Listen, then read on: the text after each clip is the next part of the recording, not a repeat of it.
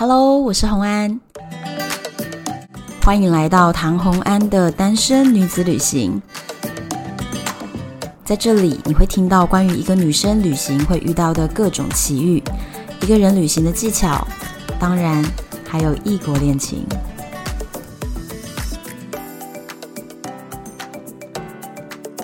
欢迎回到旅游的单元。我呢，其实很少跟大家分享国内的旅游，对不对？国内的旅行呢，除了景点，大家最在乎的是什么呢？那由于疫情啊，一直分享国外旅游，大家也没有办法去。那为了大家最近的假期，我就请到了台湾饭店界的达人来跟大家分享国内推荐的饭店。我们欢迎布莱恩。Hello，大家好，我是饭店达人布莱恩。哎，这个词然后讲的有点有点心虚，有点心，没有应该不习惯，还不太习惯这个词。对，但是你是饭店界达人，这个是肯定的啦。怎么样从机票达人突然变饭店达人了？哇，这个渊源其实大家也很清楚啊，是因为疫情啊。二零二零的三月左右，对，我记得印象中比较大的转折点就是那时候我 PO 了一个卡达航空的促销，嗯，然后那时候疫情刚起，然后大家就是相对比较恐慌，所以大家就很多人比较相对的比较没有那么理智的留言，激动，对，没错，我还是觉得那留言没有太理智，就是在那边说你现在 PO 这个是不是叫大家出国去染疫啊什么的，就是类似这样的留言。我其实当时是心里想说啊，如果你这么容易冲动消费，那是不是电视购物每一个广告看了就会去买嘛？也不可能嘛。像那时候就是我的那个演艺界的朋友就是豪平，嗯，豪平他就写他在下面留言就说：难道大家看到金宝山的广告，你就会想去买金宝山？他说你难道就会想死吗？不会嘛，对不对？大家就是有自己的判断能力，就像你在看一些比如说大润发或者大家全家乐福都会一直促销嘛，嗯，促销是促销，你也不会买啊。资讯是资讯，就站在我的角度，我我并没有说你们一定要去买，不买怎么样怎么样之类的，我会告诉你说这就是一个资资讯，就是新闻嘛，就是看新闻一样。不需要这么激动。可是那个时候，其实整个就是全台湾氛围真的是大家都对这件事情非常非常的激动。真的。对啊，所以后来好了，我就觉得可能有一部分人真的觉得这资讯不适合。确实，在那个之后，这样的资讯确实对大部分人来讲也是不太实用。所以我就从那时候就基本上就不写机票促销了。那我就想说，那我版面就空着了嘛。那版面空着要干什么？那过去我的专长也就是帮大家整理资讯再写出来嘛。对。那时候我就注意到说，哎。台湾有非常多的饭店，在那个时候，不管是观光区或是都会区的饭店，都做很大折扣的促销，因为那时候大家太恐慌了，都不敢出门。嗯，那我就觉得我自己也算是旅游界的一员，嗯，算是帮帮大家。反正我有版面，反正就是写一些促销资讯，所以那时候我就开始写一些饭店的促销对的资讯，然后写一写，后来开始就很多饭店来找说，还可以合作什么，可以可以就是来体验看看。因为毕竟你的版面上嗷嗷待哺几十万的人呐、啊，对，然后那个时候就会觉得说，好了，反正。在过去，我其实过去是一个很不 care 饭店的人，嗯，我就觉得只要交通发达，然后干净安静就好。所以我过去出国，我最爱住的一种形式是胶囊，我超喜欢住胶囊，真的哦。我是一个超级霹雳喜欢住胶囊的，因为我就觉得那个空间小小的，只要能睡觉就好了。我是一个很喜欢小小空间的，因为其实像我现在去住饭店，很多时候饭店都会因为我是布莱恩的关系，就给你大房间，他们就有很大。我之前住过一个。像新竹营地狗真的很谢谢他们，就是那时候帮我升的一个楼中楼。Oh、我跟你讲，我我跟你讲，我那那个晚上真是大失眠，就是 我好像觉得很赤裸，你知道吗？你觉得哪里都有人，床下也有人，门后也有人。我觉得不，就是怎么睡都觉得不大对。所以 虽然虽然我到后来住习惯比较大间，是就睡得比较好，但是我一开始真的是觉得哇，住那种什么三十几平、二十几平的大房间，真的觉得超级难睡。我以前就最喜欢住胶囊。那总而言之，就是我也觉得。过去跟台湾的旅宿真的太不熟了，所以我就觉得可以来体验一下，到底台湾的饭店的水准到底在什么地方。所以那个时候开始，因为国外的观光客都没有进来，所以台北饭店很空，然后做了很大折扣的促销，他们也需要，需要曝光，对他们想要曝光，因为过去他们讲实在话，他们姿态真的比较高，嗯，因为他们的客源有九成来自海外的观光客或团客，所以剩下的一成他就会卖的很贵。对，你过去大家说台湾饭店很贵，为什么？因为他觉得住房率就很好啊。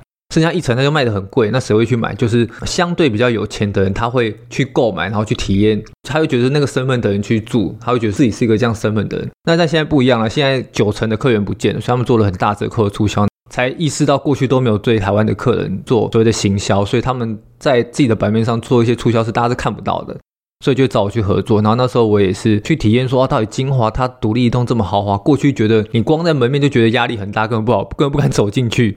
到底里面到底长什么样，或是君悦这么大一栋，到底里面长什么样子？我觉得借这个时间好好来认识这些台湾一流饭店，我觉得蛮好的。而且你一方面就是在等于是疫情没有观光客的时候，帮这些饭店做了曝光，同时呢，也是给出了很多优惠的资讯，然后让很多原本想要出国，但是现在钱都不知道该往哪里花的朋友们，那就来住到这些很划算的饭店，而且是真的比过去便宜很多的价格，真的是便宜很多。你看，像我在二零二零年那一年，我就整整住了六十几晚的饭店，都在台湾。你要夸张哦，是不是很夸张？我现在想起来也很夸张。所以我，我都待在家哎，你为什么一直就住饭店？没有，因为那个时候我就觉得，呃，有点像我当初在跟航空公司刚开始接洽的时候，开始认识各个航空公司里面的文化或者一些内涵。嗯、那时候二零二零开始接触饭店，我就觉得，哎，饭店对我来说是一个全新的领域，我就觉得很有兴趣，嗯、想要知道。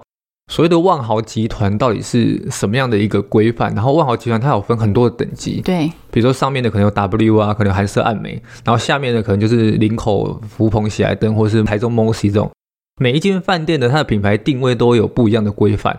我那时候就觉得很有兴趣，想说尽可能的去住看看。然后另一方面就是因为我经营了一个新的粉砖嘛，嗯，需要一些素材，所以我就很认真去住。那那那时候住的也蛮开心的，讲实在话，然后开启人生一扇新的窗，哎。就像我当初在经营航空那一块的时候，觉得哎，以前觉得华航、长龙、新加坡航空这种东西离我好远，他在天边一样，我就是一个凡人。但突然之间，我可能跟他们一起合作，嗯，他们进入到我的 line 里面，什么就觉得哎，其实也不是这么远，然后就很有成就感。现在的状况就是，我刚刚讲像金华、君悦、文化东方，他们现在的这些窗口什么都跟我都有一些接洽，嗯，然后甚至我还跟比如说像金华，像是台北万豪这些，我们都有合作过一些团购的专案，嗯。他们都是讲说，他们过去从来都没有做过这样的活动。那我就觉得说，哇，他们都没有做过，可是一做就是跟我。那像我就跟金华、香格里拉，就是这种台北、台湾一等一的饭店合作，我都觉得哇，那个成就感是满满，你知道吗？对，而且其实你们算是一起经历疫情时代，你们一起去打了这一仗，就是在所有的客源都消失，不管你多大的品牌，你都要重新面对这个市场了。所以你就刚好跟他们并肩，就一起经历过这过去的这两年，完全可以这么说。现在做的事情跟疫情前做的事情完全不一样。嗯，对我来讲，其实有一点真的是打掉重来啊。讲实在，但好处是因为我本来就有一个人数相对多一点的粉砖，对，四十万，对啦，事实上，而且其实还是旅游相关的，所以我觉得在转换上确实并没有说遇到真的多大的困难。之前的粉专叫做布莱恩机票达人，对，现在又开一个新的叫布莱恩食宿人生，就之前在讲饭店跟餐饮，那基本上是以饭店为主。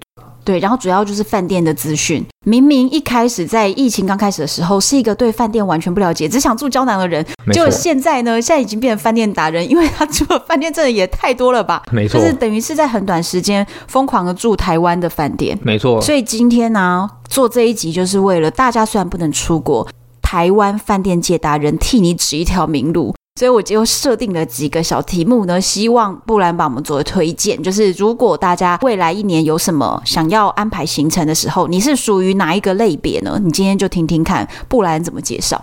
第一个我想要推荐，就是我觉得一个客群很大的一个市场，就亲子类饭店。讲实在话，嗯，亲子类饭店真的不是我的。专业范畴，对，因为还没有小孩。老实，而且我本人就没有小孩。基本上亲子类饭店，我们不是亲子的朋友。不要说我，包括听众们，你们这是能避则避，因为他基本上佛亲子的饭店，他一定是会有非常多的小孩。自然，欸、你这讲话好实在哦。真的，这这是真的啊！就比如说，像我们等下要讲的，就蓝城精英嘛。对对对，对，兰城精英，它真的是一个业界的指标。因为这个名字，我其实在以前我还是上班族的时候就有听过。然后那时候你知道上班族一个月三万块四万块薪水，可是那时候他的团购的住宿券一张要卖六千六还六千七，在那个时候，我的那个同事们都抢着要去买。我想说哇，你们薪水也不会抢到爆，他薪水不是差不多吗？为什么要抢？他们就说那是一个可以聊天的门槛。什么？就是妈妈们要人去聊亲子饭店这些，就啊，你没做过兰城晶英那。你可能没办法跟我们聊，就是等于是妈妈们如果没住过，简直不能打进妈妈圈了。对啊，就是它是台湾的，就是亲子饭店的一个指标，指标就是每一个人，我问他说，真的，我我这这个我真的是实话，就我每一个问过去过蓝城精英的年轻爸妈，每一个都是满意的。真的我几乎我至少我自己问过，没有遇过一个负评。可是就是因为它就是一个亲子旅馆，所以呢，像你跟我，我们都是不可能回去住的，因为你就会被小孩子吵死，吵死，到处都有小朋友，你会觉得天哪，天哪，天哪，我到底来干嘛？可是啊，我上网去查了哦，它真的是亲子的天堂，是为什么呢？我觉得它实在蛮厉害的哦。它其实就是一整栋里面呢，它就有分非常多的楼层，但是它其中有专属楼层是，比如说八九楼是。芬朵奇堡的楼层，它的每房会加一千多块钱，就会提供你很多很贴心的小设计，比如说儿童牙刷、牙膏、漱口杯，还有儿童的游戏帐篷，还有小朋友的枕头、棉被等等，就是专属小朋友。入住期间还提供儿童电动车一部，可以在里面，小朋友在里面饭店里面开电动车。有楼层是一个很很知名，就是赛车场啊，对，一整个楼层在赛车场，所以你要想哦，对父母来说。带孩子出去旅行，让小孩子放电，但是父母其实还是想休息。结果居然在这一栋里面就达成你全部的目标，就是小朋友去玩，父母就可以很轻松的就可以休息，或很轻松的小时玩到。你不用想说，我今天已经入住了某一个饭店之后，我还要在附近周边找景点给小朋友放电，直接在这栋楼里面 让他们全部都放电。研究了一下他这整个，我就觉得说，哇，真的是有厉害，而且里面还有电影院。对。对，夸张。然后还有空中花园，包含室外泳池，就可以带小朋友玩水啊。空间有一千八百平，哎，哇，吓死人！所以我可以理解到为什么你说年轻的父母们如果没有去过，你简直都无法打入这个朋友圈了。对，尤尤其是他那个，我印象比较深刻，就是他那个小朋友的赛车啦。嗯，我觉得他好像做出了一个指标之后，现在有越来越多新的。呃，亲子导向的饭店都开始做这个所谓的室内的赛车场。对，对啊，像我在礁溪，还有在看到韩木他们在亲子那块也做了一个室内的赛车场。然后我上次去嘉义的星月花园，都是其实都是比较年轻的饭店，他也是做了一个户外的赛车场，就是突然之间饭店有赛车场这件事情。似乎不是一个很罕见的事情，有点奇怪这样子。对，就是他们最早最早其实是什么房间里会，比如说做一个高脚的床，然后再附这个小溜滑梯什么。嗯、最早亲子是这样。对，最早亲子是这样。现在大家胃口很大，还是真的？现在亲子真的是哇！现在小朋友跟我们以前不一样。对对对，所以亲子饭店呢，指标就是蓝城精英啊。大家如果带着小朋友出去放电的话，很推荐。还有刚刚你有讲到了好几个，也是有赛车场的，也都是可以去体验看看。对，而且我记得大人们他们去那边，有时候觉得自己也蛮辛苦的，除了让小孩子很爽之外，自己也喂到自己。他们烂成精也会吃樱桃鸭啊，对，蓝城晶樱桃鸭，我我老实讲，我到现在还没吃过。然后吃过的人也都说蓝城金樱桃鸭，他觉得超好吃。嗯，因为我吃过很多家的鸭子，我到现在还没吃过蓝城晶英。现在讲到这一集，就想说改天要去吃一下才对。可能你要先克服，就是整间饭店都很多小孩。还好吧，我只去餐厅还可以。应该应该应该也可以，应该也可以。好好好，那既然讲到了美食，那下一个我想要请你推荐近期你觉得推荐餐食最厉害的饭店，你会推荐谁？其实我觉得，因为我住对都是台北，其实台北的饭店餐食都做的蛮好的，尤其是那种月老的饭店都做的蛮好的。但有一间其实饭店它蛮新的，嗯，它在中山北路那一带，叫中山逸林希尔顿。最近其实我刚好也跟他合作了。但这合作已经结束了，所以不是要打广告，就是现在也是买不到。对，先强调一下，这个专案已经结束，不知道要不要打广告。大家讲到饭店的餐点，可能想说什么高级的排餐什么的，嗯，但没有。其实这间饭店它做了很多平民美食，比如说他最有名的其实是他牛肉面跟卤味。那你可能会想说啊，希尔顿饭店什么牛肉面跟卤味？那它牛肉面一碗，我没有记错的话，价钱大概是五百八十块，其实不便宜，不便宜。但是他的那个牛肉，嗯，真的是。如果你在外面吃牛肉，假设它的厚度是一好了，我觉得在这间店你可以吃到大概是三到四的厚度的牛肉，几乎是牛排，而且去吃的每一个人都会说，几乎他那一碗很难吃完，因为他几乎是给超大分量，它那个牛肉真的是。真的是很夸张，我觉得我现在想起来都觉得很夸张，就是它已经是一块肉，你会觉得吃到很有负担，就因为这太大块了，但是是好吃的，不是说单纯量大。那它是红烧牛肉面吗？是红烧牛肉面，所以有一点点辣。哦，我第一次吃到真的是惊为天人，我真的没有想到这个牛肉给了这么多块，但是每一块又这么大块，就是为肉的主体都要抢掉那个面的风采。讲实在话是，那肉真的太强大了。但是它一碗不算便宜，但我觉得这碗面是有这个价值在，因为我吃了非常多，哎，不讲非常多，吃了好几间台北的牛肉面，饭店牛肉面，像吃什么板桥凯撒啦，台北喜来登的，像是台北万豪的，是晶华的，我都吃过。嗯，那其中我就觉得逸林希尔顿的牛肉面真的非常的好，其实拿到外面的一般的牛肉面餐厅比也是非常的好。好，那还推荐的就是它的卤味。它卤味到底是有有多厉害？其实我听到你说饭店，你居然会讲到卤味，我会觉得哎、欸，好像有点难以联想哎、欸。真的，我第一次想说饭店卤味就是。到底是为什么要卖卤味？就是因为以饭店的品牌量，通常讲到高级饭店，你就是想到牛排嘛、龙虾嘛，怎么会是卤味？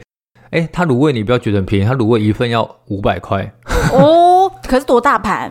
其实没有很大盘，真的没有很大盘。那它都卤啥？一般般，它都它一样是有没有牛肉，还是有一些印象比较深刻的。它招牌是牛肉，牛肉跟牛筋，然后配一些其他什么贡丸啊、王子面都有。但是它的牛肉用的非常，也是用非常好的牛肉，然后。它的那个卤汁，我觉得做的非常的好。我觉得这种讲美食哈，用讲的几个大家比较难体会，所以我会提供照片给大家看。但我只能跟大家讲说。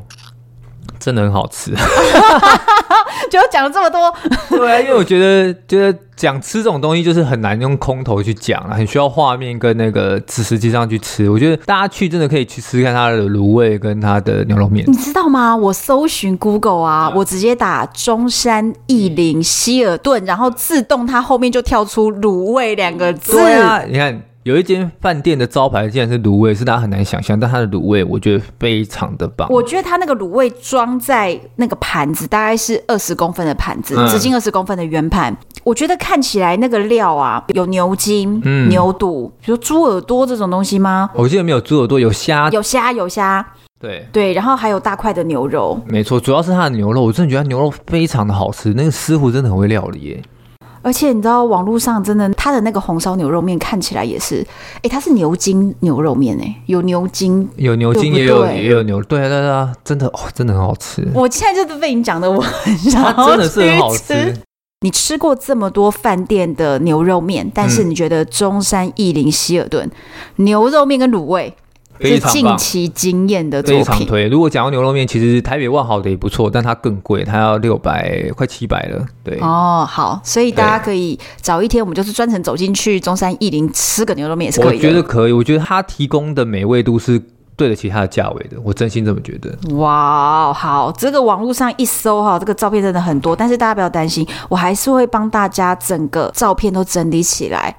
放在台湾的粉丝专业单身女子旅行的脸书社团和 IG 上面，让大家直接可以看，看到你流口水，你就直接去吃，去吃一下。中山站走出来不用三分钟，很方便。好，然后再来要住宿啊，嗯，有很多的特惠方案嘛，嗯，有没有什么是近期你觉得 CP 值非常高的？呃，我觉得其实以台北的饭店来讲，其实台北饭店现在 CP 值都蛮高的。我讲实在话，嗯、因为。因为台北本身饭店，我刚前面有讲嘛，它本身已经缺乏了过去九成的的国外的客人之外，它本来就不是国人会选择的国旅的住宿点。讲实在话是这样子，对，所以它被迫要推出很多非常 CP 值很高的方案来吸引大家入住。那我就举一个最近从去年下半年夯到现在的，就是一个军品饭店的一个方案。它的方案内容就是你住宿一晚，嗯，他还送你隔天早餐，buffet 早餐之外，嗯，当你入住房间打开房门的时候，它里面会摆了十支的酒给你哦，十支的酒是包含红酒、白酒跟气泡酒，因为你喝酒要东西配嘛，你也不用自己去买，他就准备了一大份的炸物给你，下酒菜都准备好了。对啊，这样的一个专案才四千八，你看光那十支酒的价钱，其实你知道。基本上那住宿房间基本上都送你的啦，恭喜在下你。十支酒诶，而且它其实是大瓶的那种葡萄酒跟气泡酒。对，它是大瓶整支的，不是那种小小的，不是不是那种试饮的，反正它就是真正大瓶的 size，而且喝不完可以带走。对，喝不完就可以带走了。所以这个方案从一开始开卖就热销两三千间之后，哎，饭店觉得这个方案真的是卖的蛮好的，所以它一路到现在。这集播出的时候，我相信应该都还有在卖啦。我觉得真的哈、哦，嗯、你知道我上网查到了，他说这个是微醺住宿方案，这是哪是微醺呢？哪有微醺的？十支喝下去还微醺？醉倒？对啊，完全醉倒的住宿方案呢。像这个真的是很适合，就是大家不想要出远门，然后又想要放松，但前提是你还喝酒啦，你就、欸、很适合那种就是就有一点小 party 的感觉。对啊，小 party 你就让自己整个放松，就是软烂一下。软烂一下，又不用跑太远。哎、欸，我觉得超级便宜，而且只要四千八，哎，对啊，四千八。它的这个位置，君品酒店位置就是在这个台北火车站旁边金站这一栋、嗯。对，金站这一栋。对，就在金站这一栋，所以其实它就是方便到爆炸。对啊，你如果你把酒的价钱算进去，然后你再算一下它的 buffet 早餐的价值，其实那个住宿你可能真的扣下来是其实花几百块而已，真的是算是 CP 值非常高的一个。哎、欸，那我觉得这个其实是可以约那种闺蜜姐妹套。大家就直接约一晚在那边喝到饱啦。其实很多人都是这样啊，反正其实很多时候我们聚会就是要找个理由嘛。那这个其实就是让大家有很好的理由聚一聚，喝喝酒这样子。而且在自己房间，你喝挂了还不用叫车，什么直接睡，多棒！对对对对，对啊，以前还要等到喝挂了，你要怎么找代驾还是什么的，要叫 Uber 啊？没有，你真的挂了自己就直接睡吧。对，我觉得这个真的是很棒，而且重点是这个方案应该是现在还会有，所以大家赶快研究一下。就是我有看到媒体有报道说，这个是隐藏版方案，是好像他们在官网上之前并没有很大幅度做宣传了。反正你现在就是直接打电话打到军品去问他，对，你 直接问。对啊，我觉得对于喜欢喝酒的朋友，激推激推。我自己这边也爱喝酒了，但我相信只要有去买这专案的人，大家都觉得 CP 值非常的高。好，我们刚刚有讲到各种不同的这个族群嘛，那现在我要讲一个，就是也是住饭店一个非常非常大众的重要族群，就是情侣。嗯，好，那如果情侣要去住饭店呢，你会推荐哪几个饭店？是推荐情侣去小小度个假？我们现在通常讲情侣的饭店，通常就是要以女生为主啦。通常、哦、是这样子哦，没有以以以社会来讲嘛，通常都是尽量要讨女朋友开心。通常啊，通常原来是这样子。所以，比如，假设我另一半是比较喜欢户外型的，那大自然，对你就可以找个景观比较好的饭店，他就会自然就大家比较开心。那我就可能会推荐像是泰鲁格精英，嗯，或者是像日月行馆这样的景色非常好的饭店。当然有还有很多啦，我只是第一个先想到这个。那比如说以泰鲁格精英来讲好了。当然，他很难抢啊。泰鲁阁晶英生意真的非常好，他有个得天独厚，是因为他是唯一一个在泰鲁阁在峡谷上面直接盖的一个饭店。嗯，立雾溪峡谷的美景，基本上他这个饭店拥有的 view 是全台湾其他饭店没有的。对，然后他又提供的是金华集团的这种高档的服务。去过泰鲁阁精英住的人几乎没有负评，几乎。然后通常会建议说，可以的话，你就在那边住个两天，让自己沉浸在一个比较安静、一个比较空灵的一个地方，我觉得很棒。因为我自己想住都住不到哎、欸，讲实在话。花莲泰鲁阁等于是一个散心的行程，而且呢，花东 Temple 就是特别慢嘛，嗯，所以你在 Temple 这么慢的地方，然后见识到泰鲁阁峡谷，这个是世界级美景，就大山大水，没错。对，所以我觉得在那个地方，从窗户望出去就是那个峡。峡谷的那个景色，它有些房型是所谓的峡谷房，就是你房间打开，然后窗外就是峡谷。你可以想象，你看泰国峡谷是在自己房间里面看到。哇，拜托，如果你今天带你女朋友去。他如果是一个 outdoor 的女朋友，应该就觉得非常的开心，对啊。那如果像是刚刚讲的，其实日月潭旁边的饭店也都蛮漂亮的，比如说云品，比如说涵碧楼。那我讲一个，就是大家比较没那么熟悉的，就是像日月行馆。嗯，大家只要听到行馆两个字，就要有概念，它其实就是过去蒋公会住的地方，所以基本上它的位置都会非常的好。像日月潭最有名就是涵碧楼，日月行馆就盖在涵碧楼的在上面一点点，所以它的 view 基本上会比涵碧楼更好。然后它还有一个很有名的，除了你可以看到它的湖景很漂亮之外，如果你的房价定比较高级的房型，它卫浴是黄金做的，就是啊就是它那个洗脸槽的那个盆子是黄金做的。它更有名的是它的厕所的马桶是纯金的。超夸张！哎，它不是外面金的，就你打开马桶，哎，里面里面也是金的，里面也是金的。它大概是全台唯一一间，就是大家会想要跟马桶合照打卡的一间饭店。我觉得真是哎，这太夸张了，好不好？对，大家去查一下图片，应该都会有一些，可能有些部落客有分享。我会把图片分享给大家。对，我觉得像这种东西，比如说你今天带你的另一半去，你给他看东西，他他一定会觉得哇靠，这什么？这是会很有惊喜感的。真的很夸张哎。对，然后同时窗外又有非常无敌的日月潭的那个湖景。因为它其实也不便宜，讲实话，就是如果你有一点钱，然后可能是今天是庆祝你们结婚周年啊，或者是情人节，就是一些特定节日愿意花大钱的时候，我觉得可以去住一晚，享受一下，然后让另外一半也觉得、嗯、哇，你是有用心的，然后又是一个这么有特色的饭店，就蛮不错的。哇，它光是那个孔金的 那个马桶，对不对？你看那个 po 在社群多多，那回响多大。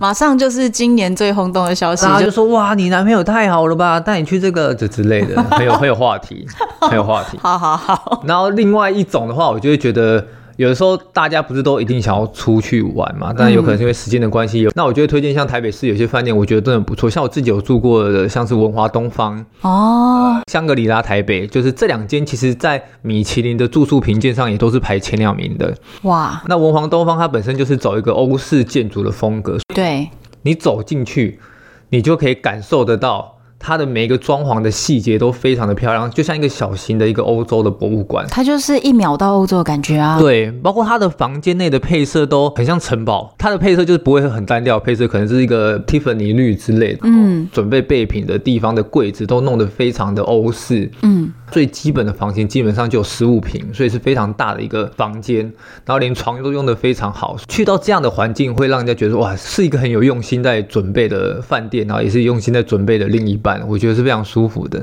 那另外会推香格里拉的原因，是因为我之前去住香格里拉，它有几个房型是直接窗外直接看得到一零一的。那香格里拉到一零一其实有一段距离，但是中间几乎都是相对比较矮的平房。那香格里拉的房间基本上二十几楼到三十几楼都有。像我之前去住好像二十几楼吧，嗯，那晚上的时候，你把房间灯全关，然后你躺在床上，基本上那个一零一真的是超级无敌漂亮，你就躺着看着一零一真的超美，而且在香格里拉的三十六楼还是三十五楼，我不太确定，就是有一个叫马可波罗酒廊，这个酒廊是台北非常有名的酒廊，嗯，因为。那个酒廊它有一整面的窗，圆弧形的，圆弧形的，然后是透明的，所以你晚上看过去正对一零一，其实那个 view 真的是会让你觉得哇，你真的不自觉的哇出来，因为真的超，非常棒，就应该算是台北市很厉害的夜景，就是从这个角度看出去就觉得很棒。对对对，这个这个这个，如果以九郎的 view 来讲，我觉得在台北，我觉得它绝对是可以排在前面几面的，非常了不起。哦，所以如果喜欢都市的那种女生，嗯，那你想要带你的女朋友去的话，嗯。选这两个地方，等于是看到非常棒的都市的景。没错，哇，浪漫。而且文华东方是米其林评鉴最好饭店呢，可是它价钱真的是也是。呃，讲到价钱呢，我觉得价钱要谈的就是它在疫情前的价钱跟现在买的价钱。嗯、像文华东方，你在疫情前买，如果是一样的房型，你可能要花快两万块。嗯，但是现在你可能花八千多到一万块，你就可以买到过去的等级的房间，所以等于是打五折的概念。哇！对啊，因为你现在观光区的房价过去卖五千，但因为国旅大爆发，现在可能要卖六千到七千，对，变得是涨价，但反而市区的饭店的房的房价反而是下降的，所以我觉得，当然了，你说文华一个晚上八九千，还是对一般人还是有点高，但如果我觉得是特殊节日，还是可以花下去，可以。可是我觉得这个时候其实就是要划算，因为你看，就像。我去，比如说南极旅游，嗯、原本是可能要四五十万的行程，哦啊、你趁这个时候你升到头等舱，你都还是比以往便宜。嗯、所以在这个时候，你就是要去住这种最贵的，没错，因为它真的原价的时候。我们也会觉得心痛啊，所以就是要趁它打折的时候。等疫情过后，观光客全部回来，它、嗯、又回到两万块的时候，你就不会想去住了。对，你就住不下去，或者是你花两万块体验到的品质跟包装，可能还没有现在八九千来的好。对，所以文华东方其实我真的是非常推荐呢。推荐，对，它真的是很很棒的顶级的饭店。然后香格里拉这个夜景呢，先去马可波罗酒廊体验一下。对，晚上我觉得要去买，而且而且他生意好到就是基本上他的假日是不给预定的哦。当然，如果要品质比较好，但是平日那假日的话，你可能就要早一点去等一下。好，那个酒廊当然消费也不算低，但是他你点一杯酒四五百块，他也不会赶你走。四五百块，其实我觉得台北的酒廊都这价了，好不好？还有那种七百的都有，还有七百。对对对，所以这个就不好意思，这个就还好。但我觉得马哥酒廊，我觉得相信每一个人第一次去，我保证你会觉得哇，怎么那么美？被震慑。前提是那一天可能天气不要太差，要不然一零一。都被盖住了，那我没有办法。对哦，好好好，那再来最后有一个题目是二零二零新开幕的饭店里面，就是最新的哦。你的尝鲜推荐是？这一两年开了很多的新饭店，讲实在话，包括有一些饭店也正在盖，它会在二零二零今年会盖好。以目前来讲，最近比较认真在 promo，而且正要开幕的有两间饭店啊。嗯，像一间就是泰鲁阁的那个烟波。嗯，对，泰鲁阁烟波是去年下半年开始，它其实总共规划会盖五个馆，嗯，现在目前只盖好两栋，那有一栋还是最近才开幕的。我觉得它的好处是因为它是新饭店，所以硬体很新。我现在上次住第二馆，它就是会有所谓的背包房。哦，真的，它居然有背包房？它有背包房，所以它最低房价你可以花七百块就可以租到一个很新很棒的硬体。不然我觉得我要去了。呃，不错，很不错，但是前提是它的地方真的是相对比较偏僻一点。嗯嗯，它也没有在泰鲁阁里面，它也没有在市区，他自己 create 了一块，好像就是要建一个小社区的感觉，所以是相较比较偏僻的地方。他现在原本的那一栋叫做庆海馆吧，嗯，它就是有很多的这种海景房的 view，所以可以看出去，但是它的单价就比较高，可能会来到一万块海景。哦，如果要如果你要看海景的话，就要一万块。如果你的预算没那么高，就可以住我刚刚讲，就是另外一栋，它的海景房可能就会降到五六千块。哦，但你刚刚这样一听，就会觉得说，哎。好像是不是有点贵？但我跟你讲，现在观光区的比较好的饭店，基本上的房价都非常的高。因为现在大家出不了国，就是玩台湾。对，所以你就会知道，文华东方跟刚刚的香格里拉，其实它已经不能算贵的了。它只是以现在来，它其实算 CP 值很高。反而是观光区的饭店，过去可能它卖不到这个钱，但是因为国旅大爆发的关区，大家都出不去，大家手上有一笔闲钱，所以大家都想要去住比较好的饭店，比比较好的饭店，那自然价格就被抬高。所以你刚刚看到我刚刚讲这两间，你看。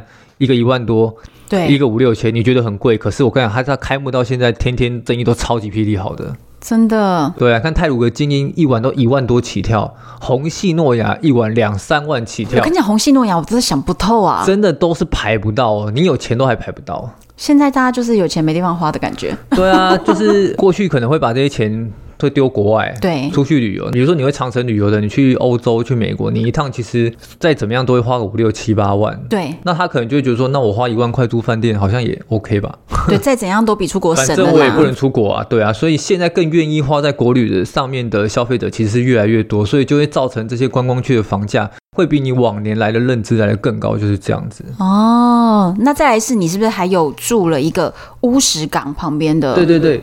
乌石港那两栋饭店的，其实我很早前就在看他们在盖了，我就是想说，到底谁盖在这么好的位置，就是地位很好。O A Hotel，嗯，就是可能可能老板是五月天迷，不知道。总而言之，它叫 O A，就是 O 那个 O A 英文 O A Hotel。最近它刚好先开幕了其中一馆，它有两栋建筑物，一栋是要标榜五星级的呢，还是目前还没有盖好，预计五月会营运啊，大家到时候可以去看看。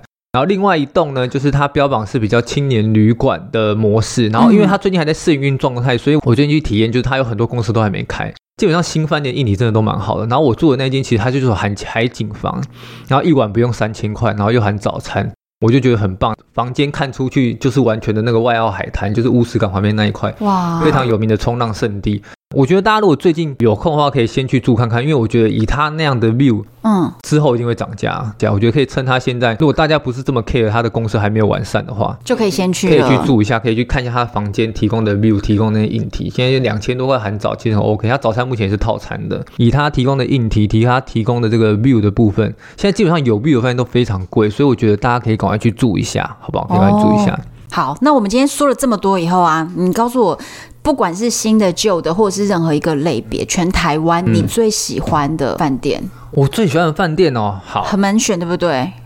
我其实呃，脑中有一间饭店，可以不只讲一个，可以不只讲一个，但是你自己就是，我是说你个人偏好，以你个人偏好为准。我个人偏好，如果以呃，我讲我一样分观光区跟市区的好了啦。嗯如果是以观光区的话，我很喜欢一间饭店，叫做台南的大园皇冠酒店。哦，它盖在台南的安平区，所以是一个相对比较偏僻的地方。对啊，它当初在盖的时候，大家都不看好，因为就觉得它盖在一个鸟不能讲鸟不拉，它几乎神的，因为它还是观光区。但但是你一个，因为它其实国际型的酒店，你盖在那边，然后量体又不小，到底谁要去住那边？因为大家来讲，大家都想要住台南市区嘛，比较方便吃东西什么的。但是我那时候去，真的觉得它的硬体做的非常漂亮。它整个饭店的形状是从里面看会看到中间中庭整个往上打是空的，然后它是一个鱼篓的形状。然后重点是它的房间设计也非常的好，都是类似一个有中岛的设计。阳台外面看出去可以看到盐水溪口，哇！然后你会看到有时候真的有人在捕鱼的时候，那个夕阳打下来，那个画面真的是非常的漂亮，哇！所以我到现在都觉得那个画面一一直深入我的脑海。你在房间内，在阳台上。看着那个溪口的那个黄昏的那个景色，其实非常的漂亮，而且是全台湾独一无独二的。我觉得那个是你最喜欢的。如果是一个观光区来说，我超喜欢那间饭店的，真的。哦，好，我感觉到你的热情。我已经去了两次，因为它的评价有做出来，就是它的好评很多，所以它现在也越来越贵了。一晚要多少钱？我那时候住还好，大概三四千块左右。现在哦，嗯、现在可能要五六千哦。如果是假日，当然平日会便宜比较多啦。哦，好。那如果不是观光区的话是？如果是市区的饭店，嗯，我个人其实真的蛮喜欢香格里拉跟金华的哦，就是刚刚我推荐的。对对对，有些东西真的是要你去才能感受到，然后它的餐饮水准也是非常的好。嗯，如果满分是一百分，你它可能没有任何一项是一百分，可是基本上可能都会达到八九十分的，所以它总分特别高。它总分真的是非常的高。我自己最喜欢的是那种比较有文化内涵的那种饭店设计。嗯我自己啊，在旅行的时候，如果说遇到像万豪这种，就是国际级的集团，嗯，但是它在全世界各地都长得一个样啊，这倒是，我就觉得哦，好像没有那么吸引我。当然，就是很可以确定，你在选择饭店，如果你去住万豪，绝对不会踩雷。可是相对来说，也是不会有惊喜。所以我以前如果是遇到有万豪这样的体系呢，我可能不一定会去住。有时候我甚至会去选，是不是附近有其他的选择。嗯，那我最爱的台湾的饭店呢？在台北有两间是我这两年觉得真的是很喜欢，然后我还特别为他们就是写了文章去分享，因为我就觉得啊，真的是蛮喜欢那细节。一个是大直的 Indigo 哦，哎，对，喜欢吧？我超爱，我住了三四次，真的，我做我做三四次啊，真的哎，因为我跟你讲，大直 Indigo 其实是一个好有故事的饭店哦。对，我介绍这几个，就是会有一个特点。他们这个饭店呢，他会去考量到最早期这个地方，在比如说一百年前，嗯，到底是在做什么的？那比如说大直 Indigo 是连着河嘛。对，所以它其实，在很多设计的元素里面，就会有河啊、龙舟啊、嗯、鱼鳞片的一些元素进去，其实就是呈现这个东西，还包含它整个建筑物就是一个贝壳的剖面。呃、它建筑物其实是一个海螺形状。对对，它在装潢上看到很多的砖块。对，主要是因为说当初大直那一带最主要是做砖厂，对对对，造砖厂，所以那时候有很多砖瓦的意象，然后加上它有那个你刚刚讲的河，就是所谓基隆河。嗯，所以在大直。你们就可以看到有很多的基隆河，然后龙舟什么的意象。对，而且由于它把整个建筑物盖成了一个海螺的侧面，所以简直就是没有一个房间是正正方方和尺度一样的。啊，我觉得他们根本就是把自己建筑难度提升很多。而且其实它这样就会牺牲掉很多它可以盖房间的空间。所以真的真的是很有很有理念，老板很有理念。他为了这个理想，不一定去考量说坪效是多少，但是他希望可以做出一个是有故事的一个饭店。因为我之前他们带我还去参观了别的房间，他连每一间房间地上的地毯的尺寸啊，嗯、都不是方方正正的，因为它其实房间也不是方正的，所以它的那个地毯都是针对每一个房间的尺度去做定做的。哦，这很夸张，很很多的细节，很多细节，所以我觉得像大直 Indigo 我就超喜欢。然后另外一个是那个台北时代寓所哦。哎、欸，你讲这两件我也都很喜欢。我刚刚一时没有想到，是不是觉得我们品味很相近？对，哎、欸，其实 Indigo，因为我我本身是一个 Indigo 粉的，而在以前出国我也都没在管什么什么集团，我从来没有住过万豪。我第一次住万豪就在台湾。嗯，那 Indigo 其实是 IHG 的洲际集团嘛。对。然后台湾有三间 Indigo，目前要盖第四家。嗯。高雄 Indigo 我也很喜欢。嗯。高雄 Indigo 它本身就是以高雄为主体印象。他就做了很多重工业的哦，然后像大船入港的这种意象，嗯，就是你住这个饭店，你会去看说，哦，这个东西是代表高雄什么什么，它有很多的意思。像新竹 Indigo，它就是用当地科技园区，大门进去，你看到的不是所谓的拉比，不是什么柜台，嗯，看到的是它的酒吧，哦，然后它的酒吧上面就打造得很像夜店风，因为它强调就是科技，一种科技感，一种科技感，所以你进去看不到什么 check in 柜台，它反而是你进去要再左转到底。那你进去反而看到是酒吧，所以一开始你会觉得好像来到夜店。Indigo 这个品牌，我觉得它很注重的是在地的意象，所以我超喜欢，超爱这个品牌。所以现在目前有一间叫阿里山 Indigo，真的，它盖在阿里山山腰的部分，所以我们大家都很期待里面会用什么方式来呈现阿里山的意象。那你可以带上我吗？之后可你不会自己去哦？不是啊，因为。你可以直接就说，呃，我们帮你宣传的时候，我们会直接安排整个 团队。我是会蛮想要去。我第一个认识 Indigo 品牌其实就是大直 Indigo，但那时候我跟你一样，我真的是被它的那个设计觉得真的是超屌。包括就像你刚刚讲，因为它是一个海螺的形状，所以它连走廊都不直。对，它是一个圆弧的走廊，你都会觉得说天哪，这个饭店很酷，就觉得它很酷，就是很用心在做，然后色彩又做的很强烈、很鲜艳、很漂亮。嗯是一个有有非常有设计的概念的饭店，然后所以我觉得阿里山 Indigo 真的是期待啊，超期待，而且我之后去国外也会想要做 Indigo 品牌。我以前根本没有在 care 什么饭店品牌，但现在就会觉得 Indigo 这个品牌，你现在变成 Indigo 的粉丝了。我超我是铁粉，我也是。我要补充一下，我现在 Indigo 那高雄跟台北新竹我觉得还好。好好好，明白。我接下来要讲另外一个，就是台北时代寓所，嗯、然后在善导寺站旁边，所以其实也是真的蛮市中心的一个位置。那它那里是希尔顿集团旗下的品牌，希尔顿旗下也是分了好几个等级，很多很好几个品牌。呃，时代寓所属于比较设计概念的饭店，嗯。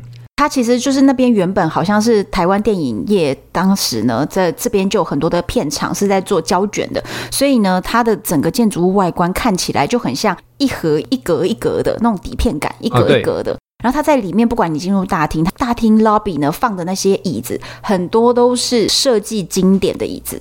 所以你会觉得，哎，它好像不是一个一系列整套沙发，嗯、因为它分别摆的一张一张一张的单椅，其实很多都设计椅。真的假的？我都没有注，我是没有注意到这个啦。对，然后再来是它的大厅的抬头，你就会看到一个一个的方框，其实它都是为了去呈现那种电影底片的感觉。嗯、进到房间里面的细节，我是觉得很很典雅。嗯，它的这个的设计感呢，就是比较没有像大直那种 Indigo 那么的花俏，可是它也是有很多的意象在里面，然后它里面也会跟你提到说。他为什么这样设计？其实也就是考量到这个地区它早年的它背后的故事，嗯、就是一百年前这一块地方到底以前在干什么。我也很喜欢台北时代寓所，那时候去也真的觉得有点像我去大直 Indigo 第一次的感觉，就是说哇，这里面的设计感是很强烈。我喜欢的设计感强烈，不是说哦它就是弄得很花俏，而是说它可以有一个故事性可以讲。对对对，就像你讲，它有很多就是像跟电影有关的胶卷有关。你在房间的每一个角落，其实它的房间通常都不大。嗯，我确实是被升等到所谓的最高的时代套房。包括连它时代套房都不是很大，但你住在里面，你就会觉得很开心，因为你在每一个角落都可以发现跟电影相关的事物，或是跟胶卷影像相关的一些小小细腻的细节，就觉得很优秀。可以稍微提一下，时代寓所提供的早餐其实是星巴克，这个是饭店很少见，它跟隔壁的星巴克算是合作，它给你的早餐方式是你一入住的时候，它就会请你下载一个 APP，时代寓所 APP。然后他会给你点数，点数换算下一代一个人大概我没有记错，大概好像是六百等值，几乎啦，印象中差不多六百块等值的点数。然后这个点数你并不是说一定要到早餐才能去换，嗯，是你随时随地都可以拿这个点数去隔壁换的。只是说他早餐时段那一个星巴克只接时代寓所的房客，所以绝对不会有其他外来客，你可以独享那个星巴克。哦，很特别的。对啊，然后对，然后那个点数你随时都可以换，所以你也没有压力，说我一定要起来吃早餐。对我这种没办法起来吃早餐的人。就会来的是一大福音啊，是蛮有蛮有特色的一个早餐。我觉得它这种概念其实就非常非常适合都市人，因为其实都市人的生活就真的不是早上要爬起来吃早餐，有时候可能晚上宵夜突然想要吃一个什么点心都有可能。可它这种兑换方式就非常方便。对，而且隔壁就是很有名的富航豆浆。对对对对。所以你就想说，我干嘛一定要早餐吃星巴克？都像我自己就很吃不惯星巴克当早餐的。嗯，但你可以就把它当下午茶。那对啊，但我如果下午茶喝个不不一定要咖啡，可能是它的红茶或什么，然后点个小甜点蛋糕，基本上你也花不完。你也可以就是离离开之前，你可以再把它点一个带外带回家，其实都很不错。然后早餐再吃吃隔壁的富航豆浆。那我最后要推荐的是，这是你你推荐给我的的一间，我觉得餐食有让我哇惊艳的。哪间？哪间？高雄 JOHO。哎，JOHO 超棒。对呀，我刚我刚是也没讲，你刚没讲不对对，不是因为我真的住太，我刚刚讲六十间，我真的住太多间。对，JOHO 也超棒。高雄 JOHO 第一，它位置在哪里？高雄火车站直接走出来，大概有没有一百公尺就到了，真的是很近。然后再来是它停车是没有问题的，他们有自己的停车场，或者是如果租客比较满，它周边也会有安排。位置上先跟大家介绍，就在一个很市中心的位置，而且它就离美丽岛站，美丽岛站走路就到。走路就到，所以如果你要拍美丽岛站的那个很漂亮的那个景色的话呢，嗯、住在这边也是超级。或是六合夜市，六合夜市就在美丽岛站，对，对，在旁边。那 JOHO 为什么让我觉得非常的惊喜呢？其实这一栋哈，它的面积也不大，房间也没有到非常大，没错、嗯。但是它也是一个有故事的饭店。它的 JOHO 这个名字其实是台语的那个谐音，就是祝福的意思。嗯、对，每一层楼的房间就有设计一个它的颜色，还有它的祝福的，比如说鹤。鹤都是在中国是长寿的一个意义啊，什么的，反正它有一些这些意涵都会设计在它的一些元素里面。我就觉得，哎，听他讲这些细节也是觉得很有意思。主要他那个餐呢、啊，真的是很厉害。下午可以喝下午茶，早上可以吃早午餐。对，它的房价在高雄其实不算，因为高雄的房价其实普遍偏低。嗯，那他住宿一晚基本上是三千多块起跳。嗯，其实你台北人来看会觉得还好，但是高雄来讲，其实这个房价还是相对比较高。但是他提供的东西，我觉得真的很棒。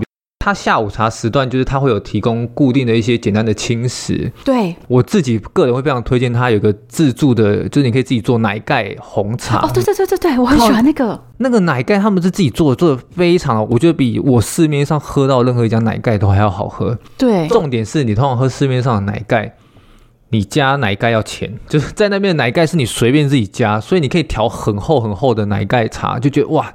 超棒！然后每天晚上会有一个小时的 Happy Hour 的时间，就是他提供红白酒哦，还有调酒，对，调酒给你。哎，你现在三千多块的房价，给你下午茶，还给你红白酒，对，对啊。然后连咖啡机都是很好的咖啡机，对。然后再来是更夸张的是，他隔天的那个早餐，他其实早餐时间可以让你吃到中午十二点，但是退房，比如说是十一点，那所以意思是说，你可以先把你的行李都 pack 好了以后。